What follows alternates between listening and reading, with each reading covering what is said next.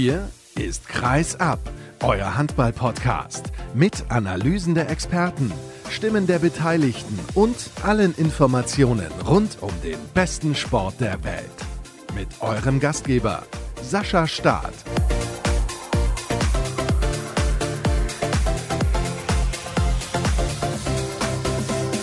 Wir sitzen hier in der Abendsonne von Köln. Herrlich. Christian Stein ist bei mir von Handball World und ich heiße euch herzlich willkommen zur nächsten Ausgabe von Kreis ab. Das Champions League Final Four 2021 ist zu Ende gegangen. Darüber sprechen wir natürlich heute. Und im Interview der Woche begrüße ich deswegen auch Michael Widerer, den Präsidenten der EHF, der über einige interessante Dinge mit mir gesprochen hat. Unter anderem die Standortvergabe für die Heim-EM 2024, die Situation der BVB Handballfrauen. Werden sie in der nächsten Saison in der Champions League spielen dürfen oder eben nicht? Und wundert euch nicht, wenn jetzt hier mal ein Auto vorbeifährt, wenn es ein kleinen Moment ein bisschen lauter werden sollte. Aber es ist so tolles Wetter, dass wir uns, wie gesagt, rausgesetzt haben. Und wir haben auch gesprochen, also Michael Widerer und ich, über Meschkow-Brest, Weißrussland. Das ist ja aktuell eine politisch sehr schwierige Situation. Dazu hat er sich auch geäußert.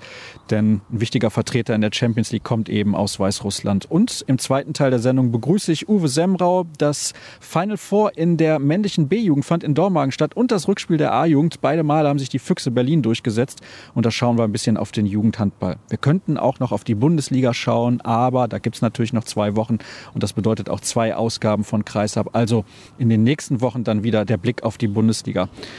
Christian, stimmst du mir zu, wenn ich sage, selten hat ein Final Four so wenig Spaß gemacht wie dieses Mal?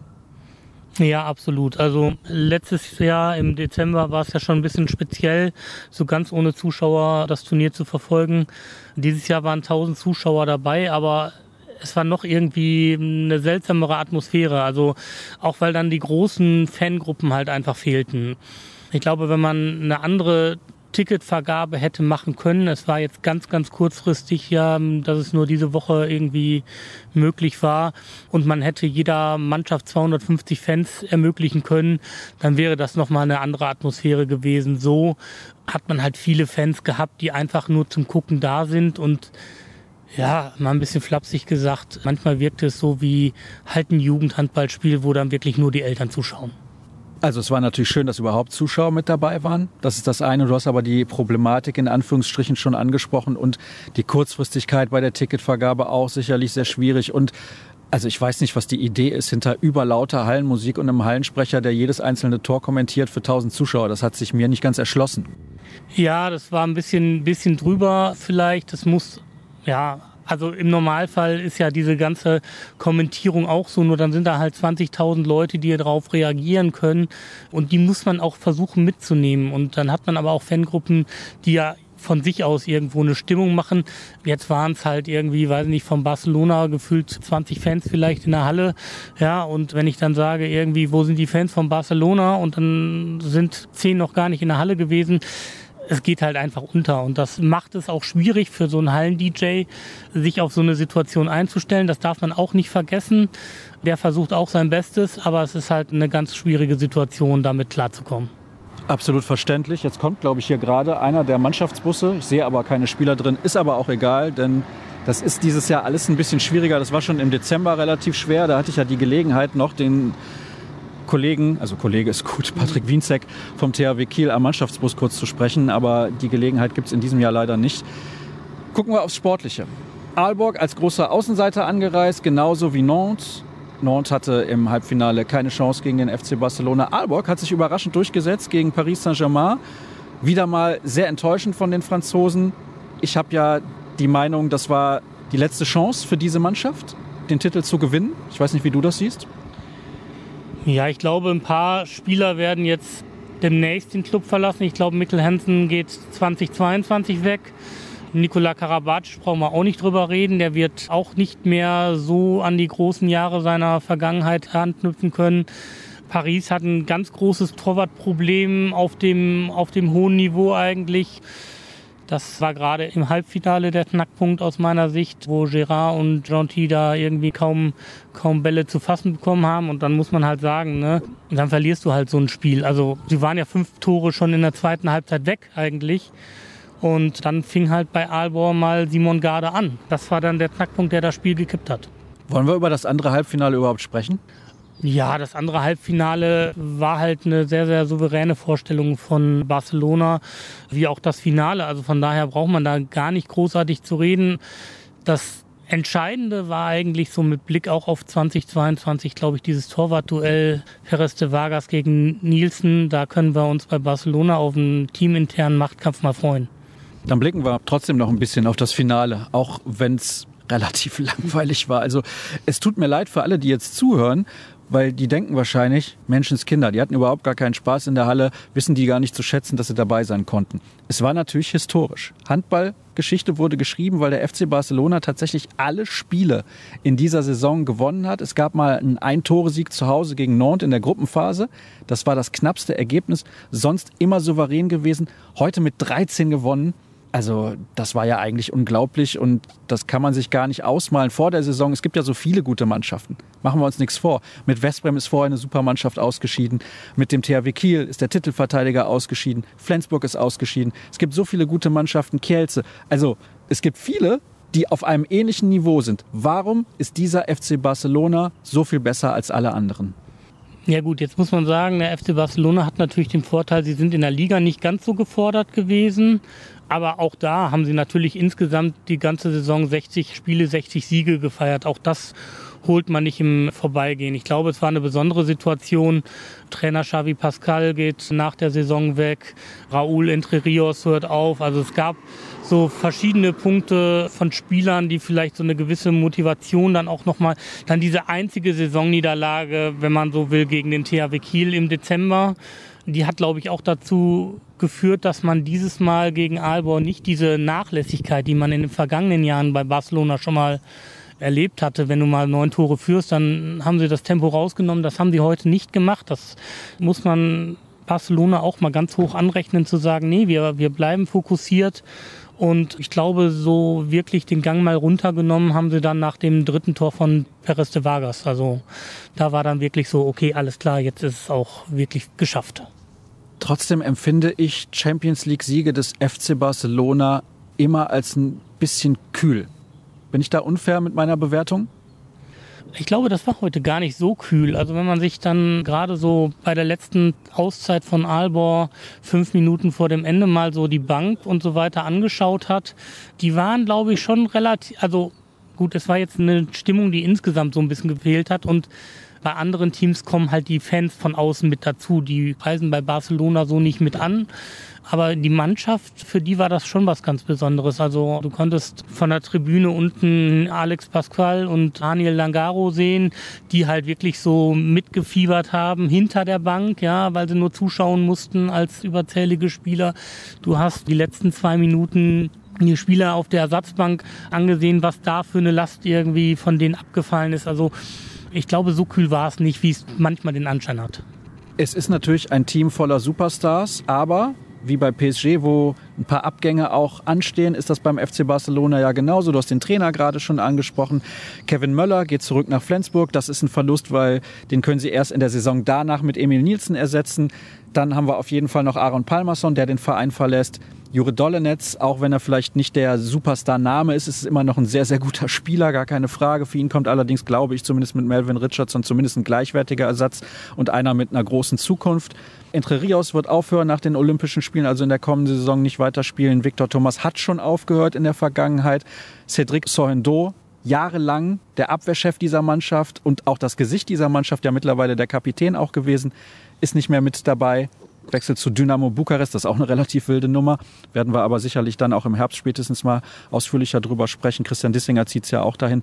Aber das ist schon ein ordentlicher Umbruch bei dieser Mannschaft. Vor allem auch, wenn der Trainer weggeht, vor dem viele ja, so unglaublich Respekt haben und auch dessen Ansagen immer ernst nehmen. Das ist, glaube ich, auch noch ein ganz, ganz wichtiger Faktor, wobei ich glaube, das wird bei Carlos Ortega dann auch nicht anders sein. Wie bewertest du die ganze Situation beim FC Barcelona? Man sagt ja auch, das Geld fehlt, weil bei den Fußballern natürlich das Geld fehlt und so weiter und so fort.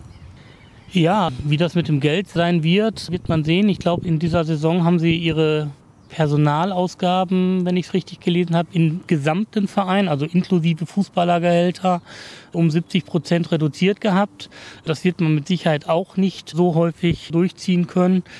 der FC Barcelona, ja, der hat immer noch den großen Namen und du kriegst nur einmal im Leben ein Angebot vom FC Barcelona und entweder nimmst du es an oder nicht. Also ich glaube, du hattest mal das Interview mit Stefan Hecker damals gemacht bei dir im Podcast, wo er es nicht angenommen hatte und ich glaube, vor dieser Situation, von diesem Mythos wird Barcelona immer leben in der Handballwelt. Also egal wer da ist, wenn Barcelona anklopft, dann hörst du dir das an. Und das werden sie immer haben.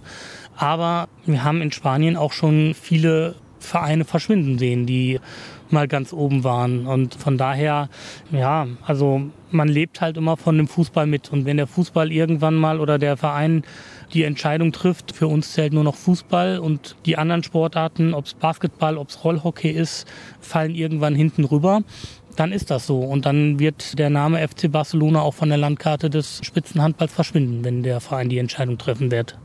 Was ich ja schön finde aus Fansicht ist Barcelona Umbruch. Da passiert was. Das heißt, die werden in der kommenden Saison nicht wieder alle Spiele gewinnen. Also das wird definitiv nicht passieren.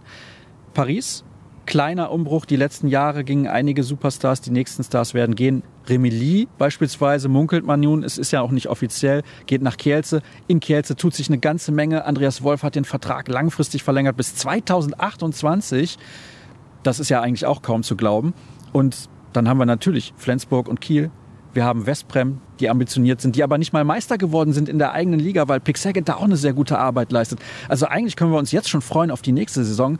Das wird eine super Nummer, glaube ich. Das Einzige, was mir ein bisschen Angst macht oder Sorge, das ist, glaube ich, das bessere Wort, ein bisschen Sorge, weil Angst natürlich nicht, ist, die kommen alle unfassbar müde zurück von den Olympischen Spielen. Ja, da muss man erstmal gucken, wer überhaupt alles dabei ist. Aber ja, also man merkt das schon, ne? gerade jetzt auch bei diesem Final Four finde ich, du hast den Spielern diese lange Corona-Saison mit diesem komischen Rhythmus immer mal wieder in eine Quarantäne oder sonstiges, diese Belastung hast du ihnen jetzt angemerkt. Also ich glaube, wir haben vorhin schon mal über dieses, dieses Final Four im Dezember gesprochen. Das war halt schon noch eine ganz andere Energie bei den Mannschaften. Und ich glaube, das wird man merken. Du hast keine Vorbereitungszeit. Ja, aber es gibt dann halt so Mannschaften jetzt wie wie zum Beispiel auch Brest oder sowas, die ja überhaupt keine Spieler großartig hinschicken nach Olympia. Also auch vielleicht wird das dann mal so in der Gruppenphase für die ein oder andere Überraschung sorgen. Also, ihr merkt, liebe Hörer, wir freuen uns schon jetzt auf die kommende Saison. Aber es gibt natürlich noch ein bisschen Handball auch in der aktuellen. Kiel ist nicht mehr vor der SG Flensburg-Handewitt in der Tabelle der Handball-Bundesliga. Was glaubst du denn, wie es ausgeht, um da nochmal einen ganz, ganz kurzen Blick auf das nationale Geschehen zu werfen? Ja, also ich glaube, dass sich das Flensburg nicht mehr nehmen lassen wird, zumal der THW ja auch noch zu den Rhein-Neckar-Löwen oder gegen die Rhein-Neckar-Löwen spielen muss. Das wird denke ich mal, noch eine, eine ganz schwierige Situation werden. Ich glaube, die Meisterschaft wird sich Flensburg holen, gerade mit der Motivation aus der Vorsaison. Und ja, dann freuen wir uns mal auch nächste Saison auf den HSV Hamburg und den TuS Lübeck, die wahrscheinlich nächste Woche das Ding fix machen werden. Das stimmt. Auch das sehr, sehr interessant. Der VfL Gummersbach hat gestern am Abend bzw. Nachmittag, am späten Nachmittag war es, glaube ich, beim EHV Aue verloren. Und deswegen obwohl natürlich heute auch der HCL Florenz gegen den HSV gewonnen hat, sollten wir dazu erwähnen. Diese beiden Mannschaften, also der TuS in Lübecke und der HSV, jeweils noch einen Zähler benötigen, um aufzusteigen. Und dann sind sie im Prinzip durch. Also das sollte machbar sein. Wobei ich glaube, beim HSV sind es eventuell zwei, weil sie gegebenenfalls den direkten Vergleich verloren haben. Das habe ich nicht mehr komplett im Kopf, aber ich könnte mir auch vorstellen, dass Gummersbach den verloren hat. Ich meine, in Gummersbach hat der HSV mit einem verloren und hat zu Hause höher gegen Gummersbach gewonnen. Christian Stein nickt, dann wird das auch stimmen. Herzlichen Dank wir haben lange nicht mehr miteinander gesprochen. Der Pionier ja sozusagen aller Experten bei Kreisab, das muss ich auch noch mal dazu erwähnen. Ganz am Anfang, fast in jeder Woche mit dabei gewesen. Ja, dann wird es Zeit für die erste Pause in der heutigen Ausgabe und gleich hört er auch ein Pionier mit Uwe Semrau, einem der Kommentatoren im deutschen Handball und der erzählt uns ein bisschen, was in Dormagen los war. Bis gleich.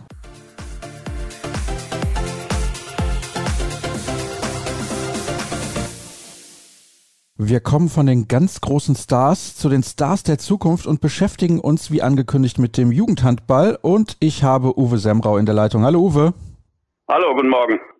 Du warst für Sport Deutschland TV an diesem Wochenende im Einsatz und zwar beim Jugendhandball in Dormagen. Dort wurde das Final vor der B-Jugend ausgetragen und das Rückspiel der männlichen A-Jugend und beide Male haben sich die Füchse Berlin durchgesetzt. Jetzt wollen wir aber mal ein bisschen ins Detail gehen und schauen, wie das überhaupt zustande kam. Lass uns zunächst mal mit den ganz jungen Kerlen anfangen, mit der B-Jugend. Wer war da überhaupt mit dabei und ja, wie war das sportliche Niveau deiner Meinung nach? Also mein Eindruck war sehr positiv und er wurde auch so bestätigt. Zum Glück durch die ganzen Bundestrainer, die vor Ort waren. Das war ja Erik Wuttke da, der Co. der Nationalmannschaft, Jochen Beppler, der Mann für das Ganze bei den Junioren im DHB und Martin Heuberger ebenfalls. Und die waren sehr angetan ob der Leistungen. Und im ersten Halbfinale standen sich Dormagen und die Füchse gegenüber. Und die Füchse haben sich da ganz am Ende relativ klar durchgesetzt, aber das war ein harter Fight und dann kam es noch dicker. In den letzten Sekunden wurde die Partie zwischen den Rhein-Neckar-Löwen und der Spielgemeinschaft Melsungen-Körle-Guxhagen entschieden. Und ich muss sagen, also sowohl von den Individualisten als auch von der Mannschaftsperformance war ich ziemlich begeistert, muss ich sagen, denn diese Jungs hatten ja ganz unterschiedliche Trainingsbedingungen. Teilweise durfte durchtrainiert werden und dann gab es wieder Mannschaften, die mussten zu Hause ihr Pensum ableisten. Aber insgesamt ist es den Coaches doch gelungen, ihre Mannschaften gut in die Spur zu bringen. Und von daher ein sehr, sehr positiver Eindruck von diesen Jahrgängen. Es geht ja da um die 04 05 und teilweise 06er, die zwar noch in der C-Jugend sind, aber alle Mannschaften hatten so zwei, drei dabei, die in der Perspektive da schon mittun konnten. Ja, das ist erstaunlich, dass die Qualität dann doch relativ ordentlich ist, obwohl teilweise gar nicht trainiert werden konnte. Wir haben dann Situationen beispielsweise in der Handball-Bundesliga, da sehen wir, wie das die Vereine trifft, wenn die mal zwei Wochen raus sind. Aber da sind ja Jungs mit dabei, die haben teilweise Wochen und Monate lang nicht trainieren können. Ja, und die Trainer waren selbst von ihren Jungs sehr angetan und ich habe mit vielen gesprochen in diesen Tagen und die sagen, wo es uns trifft, das ist eigentlich im jüngeren Bereich. Die Kinder, die 10 bis 14 Jahre alt sind und eben noch nicht so leistungsorientiert sind. Ab der B-Jugend, wenn man da Spitze ist in seinem jeweiligen Bundesland und dann eben einbiegt in die Finalspiele um die deutsche Meisterschaft, kann man davon ausgehen, dass diese Jungs zu Hause sehr, sehr ernsthaft ihr Programm durchgezogen haben. Und teilweise kamen die Jungs in die Halle zurück und hatten deutlich bessere Werte als vorher, dadurch, dass sie ihr Athletikprogramm auf der heimischen Couch sehr diszipliniert durchgezogen haben. Also das ist für mich auch eine Erkenntnis gewesen, dass da viele einfach schon wissen, um was es geht und dann ihre Athletik einfach auch verbessert haben in diesen Wochen, wo sie nicht in die Halle konnten. Das finde ich sehr bemerkenswert, weil das natürlich auch ein Alter ist, in dem man vielleicht mal andere Dinge im Kopf hat, außer Handball. Trotzdem scheint da sehr viel Disziplin vorzuherrschen. Ja, und da setzt sich natürlich auch so langsam die Erkenntnis durch, dass dieser Bereich insgesamt vielleicht auch ein bisschen stärker bewertet werden muss. Und ich habe so das Gefühl, dass sich das sowohl beim DHB als auch bei den Vereinen durchsetzt, dass man sehr maßvoll da in der C-Jugend schon beginnen kann, um eine konkurrenzfähige Athletik herzustellen. Und wenn ich mir die Jungs in der B-Jugend da teilweise angeschaut habe, also das waren wirklich schon, die waren deutlich jenseits der 1,90 und hatten sehr, sehr gut ausgebildete Körper und haben entsprechend gut auch gespielt.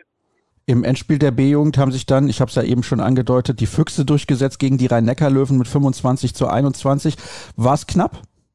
Nee, war es nicht. Also die Füchse lagen irgendwann vorne mit zwei oder drei Toren und hinten raus wurde der Vorsprung deutlich größer.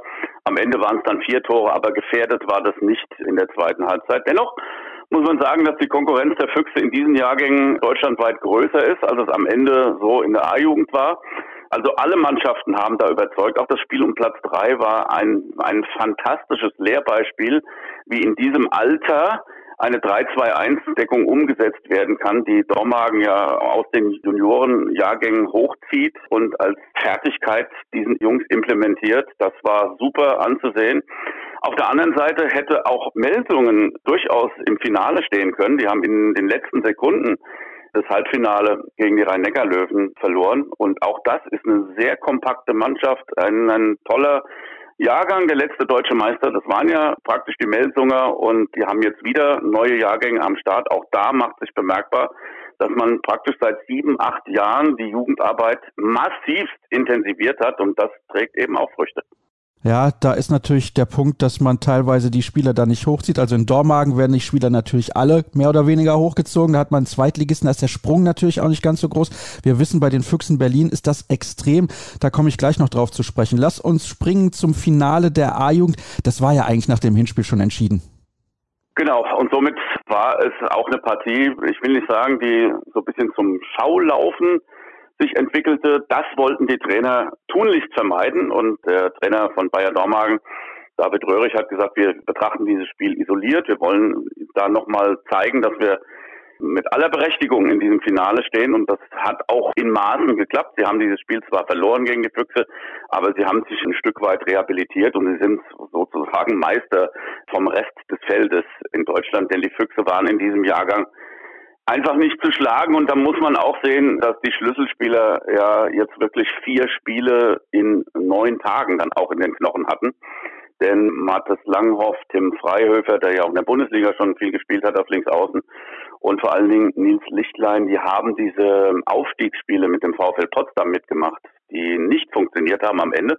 Rostock ist ja in die zweite Liga aufgestiegen. Das heißt, die Jungs haben sowohl diese beiden A-Jugendspiele mitgemacht, als auch diese beiden Partien gegen Rostock und waren dann schon ein bisschen müde, haben sich trotzdem reingehängt, haben dafür gesorgt auf ihren Positionen, dass bei den Füchsen dann doch eine Überlegenheit dabei rauskam. Und ich habe viel mit Bob Hanning in diesen Tagen gesprochen. Er sagt, diese Jahrgänge jetzt in der A- und in der B-Jugend, die haben ihr wahres Gesicht auch hier in der Corona-Krise gezeigt. Die muss man überhaupt nicht motivieren. Da ist so viel von Hause aus im Kern schon da. Die haben alle am Kabel gezogen und er ist sehr zufrieden mit dem, was da in den Füchsen passiert ist.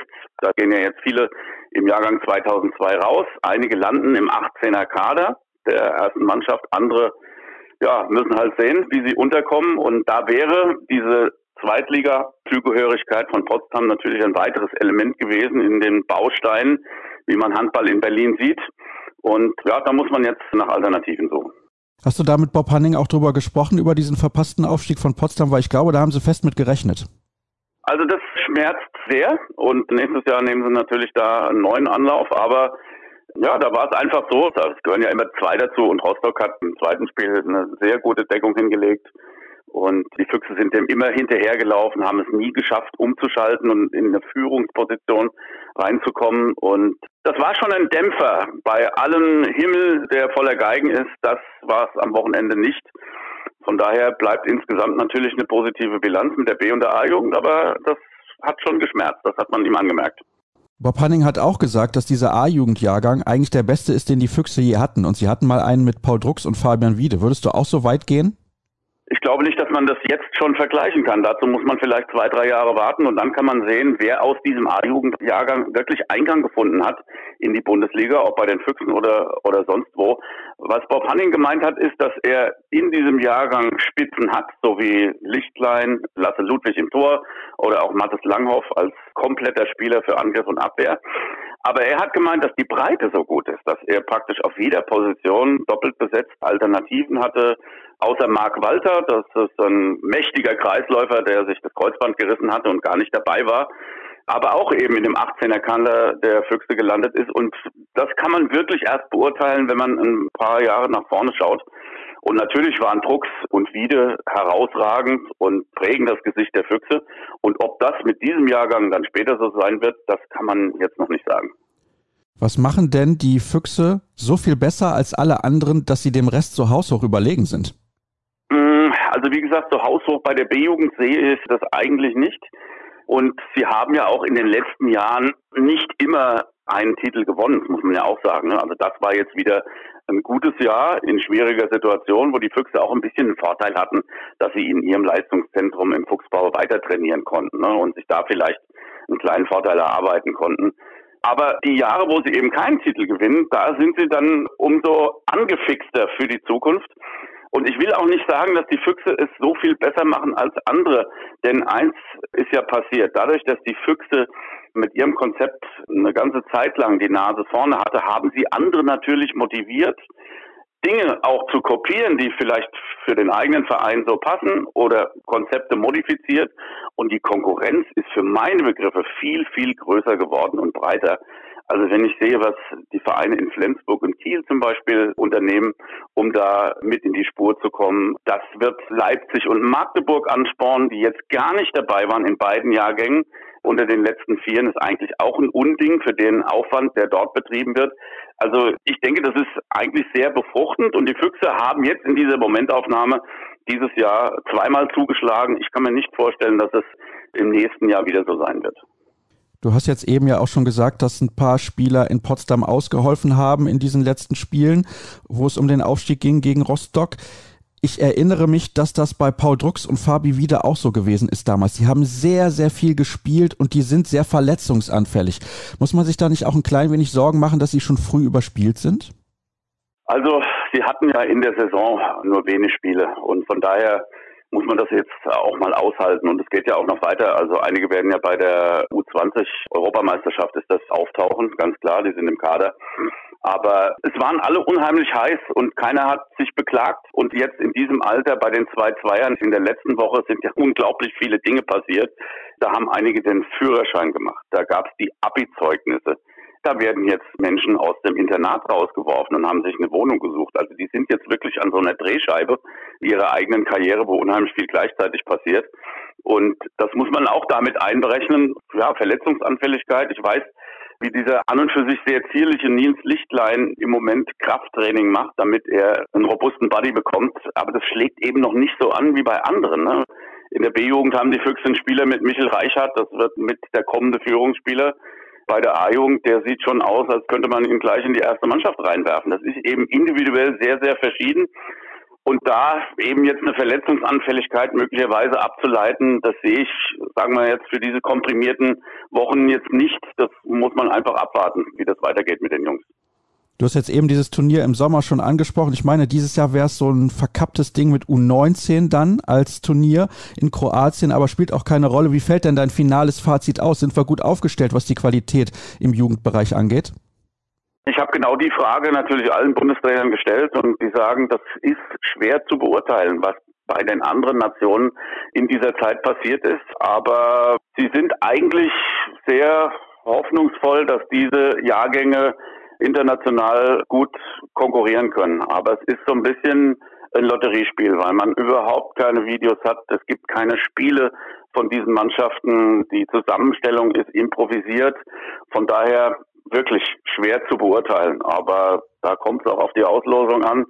Und jetzt auf die letzten U17-Ergebnisse und so weiter sich zu beziehen, Ah, ich weiß nicht, ob das Sinn macht, ja, weil da sind solche Entwicklungssprünge bei den Jungs innerhalb von einem oder anderthalb Jahren möglich. Da kommen plötzlich ganz andere Spieler in die Halle. Von daher schwer zu sagen, aber ich sag mal, von dem, was die Bundestrainer jetzt gesehen haben, auch bei den Ruhrgames und so weiter, sind sie eigentlich vorsichtig optimistisch. Das klingt doch gut. Und hochspannend war es, mit dir über den Jugendhandball zu sprechen. Herzlichen Dank, Uwe, dass du mir zur Verfügung gestanden hast. Jetzt gibt's gleich noch das Interview der Woche mit dem EHF-Präsidenten Michael Widerer. Und ich bitte zu entschuldigen, dass es da im Hintergrund teilweise mal ein bisschen lauter war, aber ich denke, es lohnt sich auf jeden Fall reinzuhören. Kurze Pause und dann geht's sofort weiter.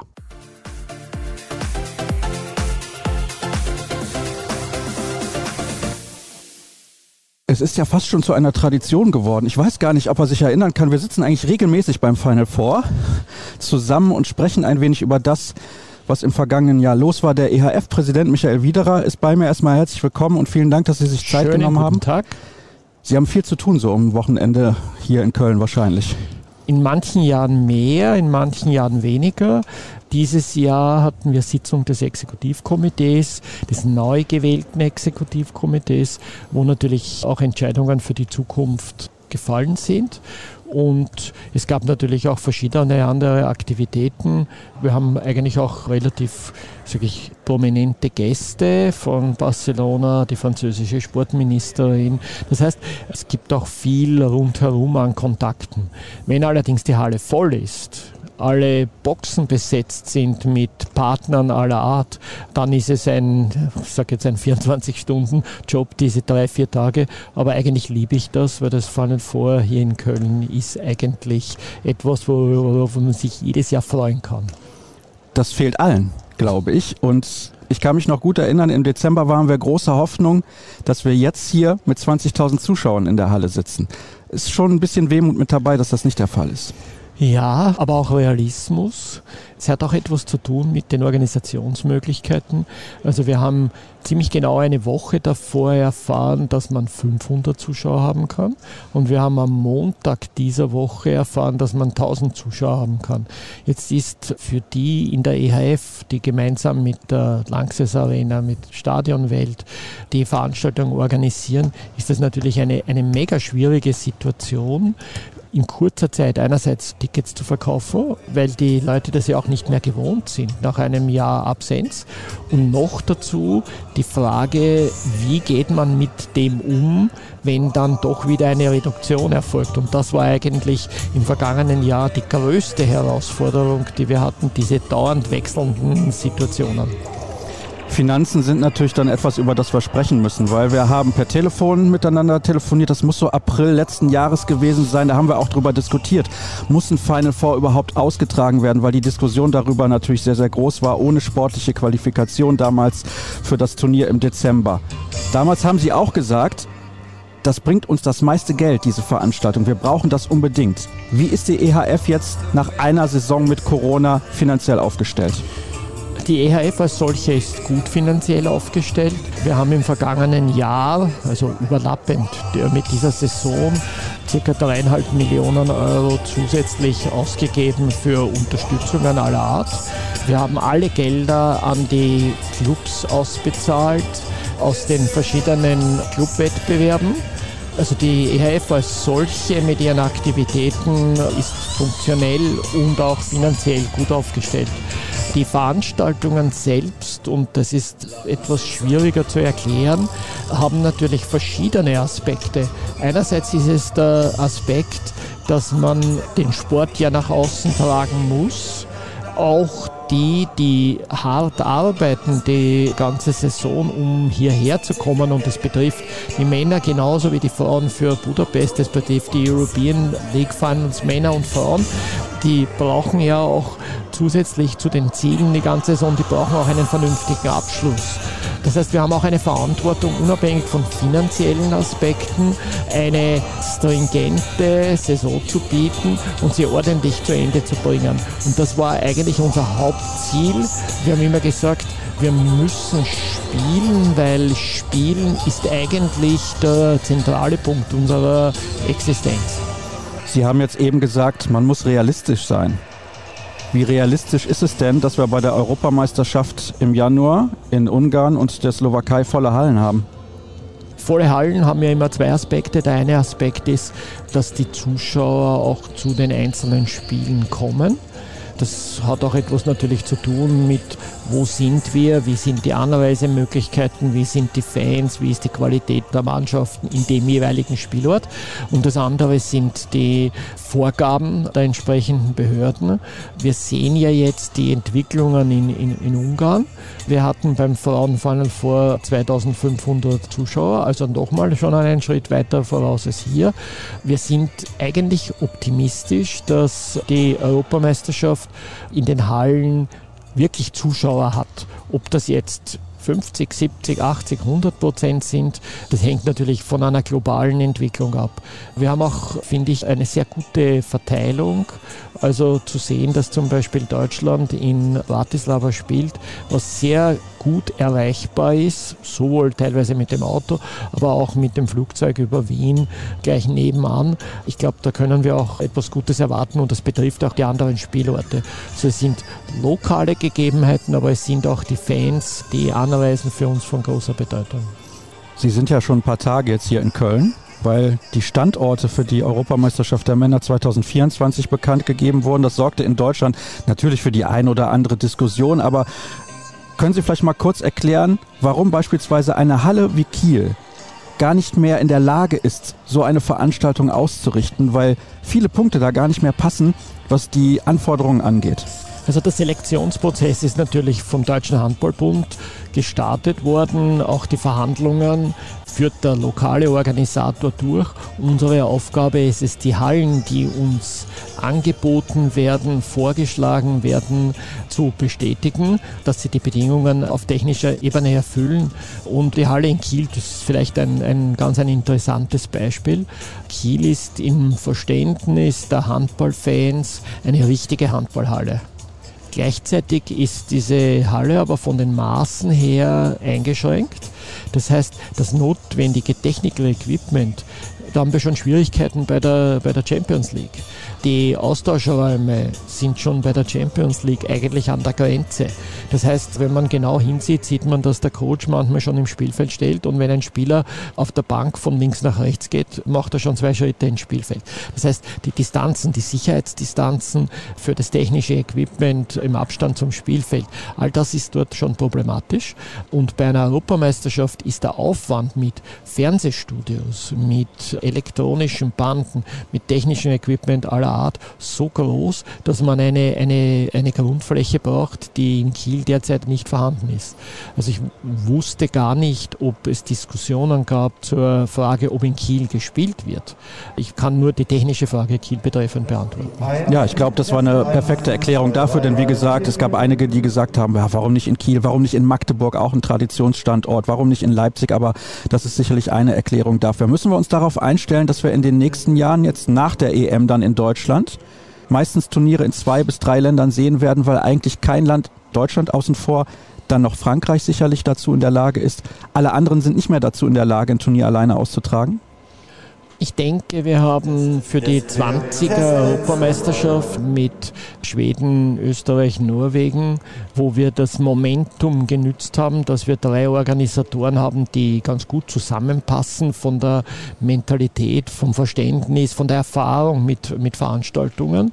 Und eigentlich hätte Österreich nicht alleine eine Europameisterschaft organisieren können mit 16.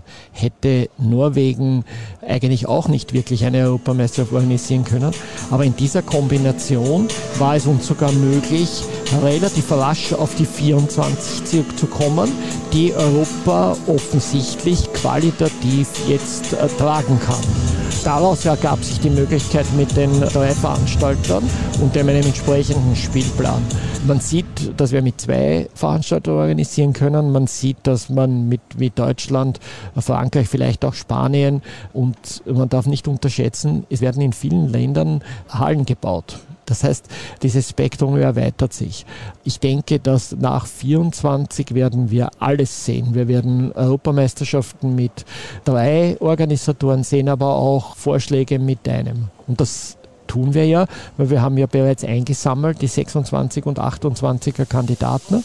Und da ist beispielsweise bei der Frauen-Europameisterschaft 26 Russland, die mit Sicherheit auch die entsprechenden Hallen haben und Hallengrößen haben. Alles ist möglich. Ich kann mir auch vorstellen, neue Märkte sind ja für die EHF immer interessant. Italien, Slowenien, vielleicht ein Land vom Balkan, das würde gut zusammenpassen.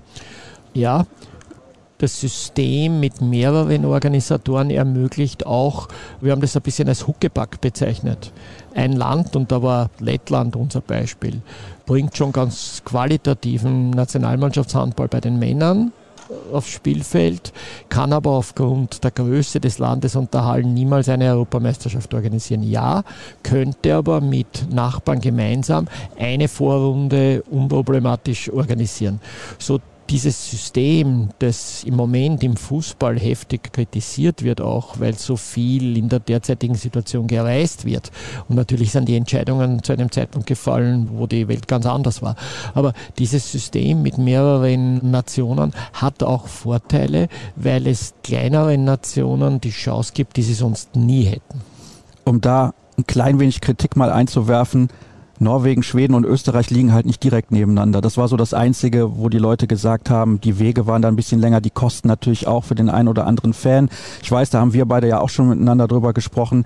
Es sind ja meistens dann Fans, die fahren zur Vorrunde oder dann zur Hauptrunde. Dementsprechend okay, aber ich sag's mal so, es ist netter, wenn die Wege ein klein wenig kürzer sind. Das ist zumindest meine Meinung dazu. Müssen wir uns, um den Sprung mal zur Champions League zu schaffen, darauf einstellen, dass wir in den nächsten Jahren ein bisschen genauer hinschauen müssen, was so das Mäzenatentum angeht. Bei PSG gibt es jetzt einige Kürzungen. Bei WADA haben wir das. Das sind zwei Vereine, die in den letzten Jahren der Champions League stark den Stempel aufgedrückt haben.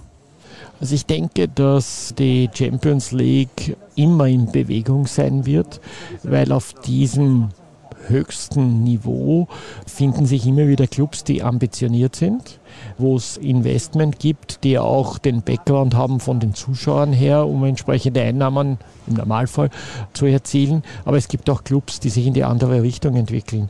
Und ich bin gerade vorher vor der Halle, war ich beim, ich sage jetzt beim Monument der Champions League und habe mir auch die Teilnehmer der Final Four seit 2010 wieder, wieder angesehen. Ja, es gibt Ciudad Real oder wie sie dann geheißen haben, Atletico Madrid, einfach nicht mehr. Das war ein Club, der jahrelang geprägt hat. Den gibt es eben nur mehr auf lokalem Niveau. Es gibt Kopenhagen nicht mehr, die hier waren.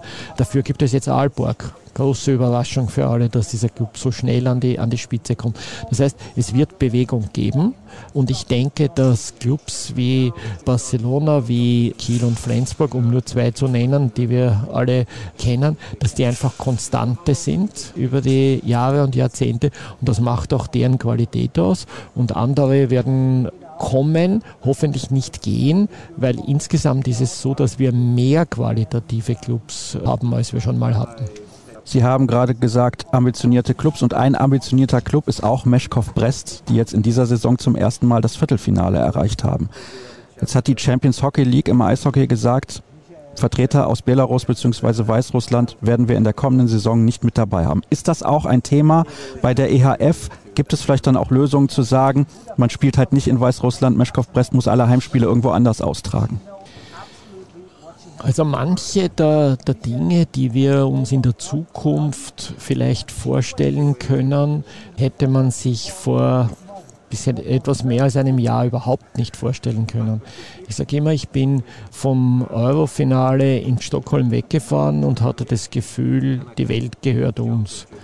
Und einen Monat später waren alle Hallen zugesperrt. Die ganze Welt war zugesperrt, aber die, die Handballhallen, um bei unserem Thema zu bleiben. Das heißt, es gibt immer wieder Entwicklungen, an die wir uns entsprechend adaptieren müssen. Wir versuchen weitestgehend von dieser politischen Frage fernzubleiben, weil ja natürlich auch in demokratischen Systemen die Regierungen zwischen Mitte, Mitte rechts, Mitte links in allen Richtungen sich bewegen. Und es gibt natürlich dann Momente, wo man sich mit der Frage beschäftigen muss. Und das ist eigentlich hauptsächlich die Sicherheitsfrage dann, ob die entsprechend gewährleistet ist. Brest als Club hat eigentlich eine sehr seriöse Arbeit geleistet. Sie haben eine eine Halle, die qualitativ durchaus in Europa herzeigbar ist. Ich war diese Saison dort, also das eigentlich vorige Saison. Und es ist ein Club, der zu uns gehört. Ja, wir werden uns mit dieser Frage beschäftigen müssen. Jetzt gibt es einen Registrierungsprozess, dann gibt es eine Evaluierung. Das wird auch ein Thema sein. Heißt das, Sie schließen auch nicht aus, dass Meschkow Brest in der kommenden Saison gar nicht Champions League spielt? Es ist nicht mein Thema im Moment. Im Moment ist es ein Thema auf der technischen Ebene. Wir akkordieren uns in dieser Phase immer mit den anderen Teamsportverbänden, wie man damit umgeht. Die Situation im Eishockey ist natürlich eine ganz andere, weil die Struktur der League ganz anders aufgebaut ist als bei uns. Brest spielt auch in der Seha League, in der Balkan League. Es gibt sehr viel zu koordinieren. Ich möchte nicht mal sagen, ausschließen, nicht ausschließen. Es ist noch nicht Thema. Dann habe ich noch eine letzte Frage. Da geht es auch ein bisschen um Ausschließen oder nicht. Borussia Dortmund ist deutscher Handballmeister geworden bei den Frauen. Der BVB ist eine große Marke, aber im Fußball, im Handball sieht das ein bisschen anders aus, da müssen wir ehrlich sein, auch aus der deutschen Perspektive. Nun gibt es aber immer wieder Stimmen, die sagen, es könnte sein, der BVB spielt in der kommenden Saison gar nicht in der Champions League. Entschuldigen Sie, dass ich zum Abschluss so viele kritische Fragen habe, aber es ist natürlich interessant, wenn wir hier schon in Deutschland zusammensitzen, natürlich auch dazu was zu fragen. Spielt der BVB in der nächsten Saison in der Champions League? Vorweg, die kritischen Fragen sind die interessanteren Fragen. Das sind die, warum wir hier sind. Wenn, wenn immer alles nur, wie heißt das, Friede, Freude, Eierkuchen ja, oder weichgespült, sagt man auch ja, gerne. Genau. Ja. Die Antwort ist deswegen schwierig, weil es derzeit ein Rechtsverfahren gegen den BVB gibt und es natürlich im Laufe eines Rechtsverfahrens, das unabhängig von uns geführt wird, also da gibt es Rechtsinstanzen extern, wo wir das Ergebnis eigentlich wirklich erst erfahren, wenn es erste Instanz, wenn es entsprechend publiziert wird. Daher, das kommt in den nächsten Tagen. Gleichzeitig läuft der Registrierungsprozess. Und ja, BVB ist nicht nur eine Marke, sondern ist ja auch als deutscher Meister ein qualitativer Club.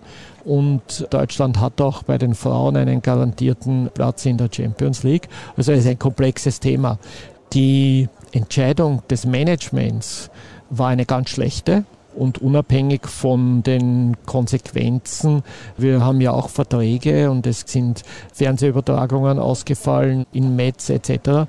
Muss man das auch aus der Sicht der anderen Clubs einmal sehen. Vipers Christian Sand hat die ganze Saison nicht zu Hause gespielt. Elverum hat in der Finalphase, wo sie eigentlich nicht mehr sehr viel gewinnen konnten, haben im Sinne des Sports, des Produktes eine Reise durch Europa angetreten, in 10, 12 Tagen vier Spiele gespielt in mehreren Ländern. Daher ist es ganz schwer verstehbar und auch verkraftbar, dass ein Club sagt, wir spielen nicht, weil das ist riskant. Sehr unglücklich, dass nachher eigentlich der BVB ohne internationale Wettbewerbe genau dieses Schicksal erlitten hat, was man nicht erleiden wollte. Das ist unglücklich und bedauerlich. Das heißt, ja, ich persönlich habe Zweifel an der Seriosität des Handlings durch das Management.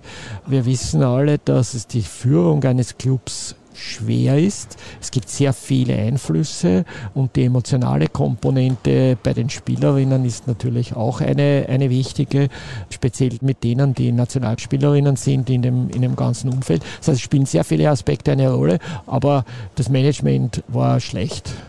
Und wir werden uns mit Dortmund, das ist ein ganz ein anderer Fall als, als, als Brest, aber wir werden uns mit solchen Fällen auch befassen müssen und Maßnahmen finden müssen. Wir sind auch im Kontakt mit dem DHB wir werden den DHB adressieren, auch sorgfältig zu überlegen, den BVB überhaupt zu nominieren, weil letzten Endes trägt ja auch der DHB ein Risiko, wenn der Club mitten während der Saison erneut irgendeine solche Idee hat. Ich fasse das mal ganz kurz zusammen. Das klingt nicht gut für Borussia Dortmund.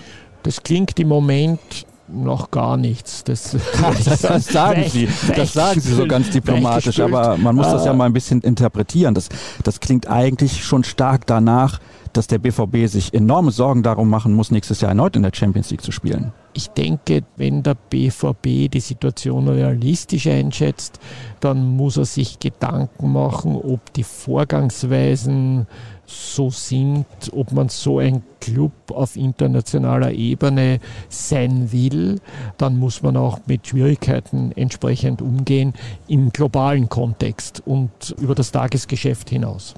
Sprich, Kommunikation ist ganz wichtig und das sollte bei Borussia Dortmund verbessert werden. das kann man leider nicht hören, was sie gerade machen, so was die Geste angeht, aber nichts ich glaube, gesagt. Wir, ja, nichts gesagt, das ja. ist auch eine Antwort.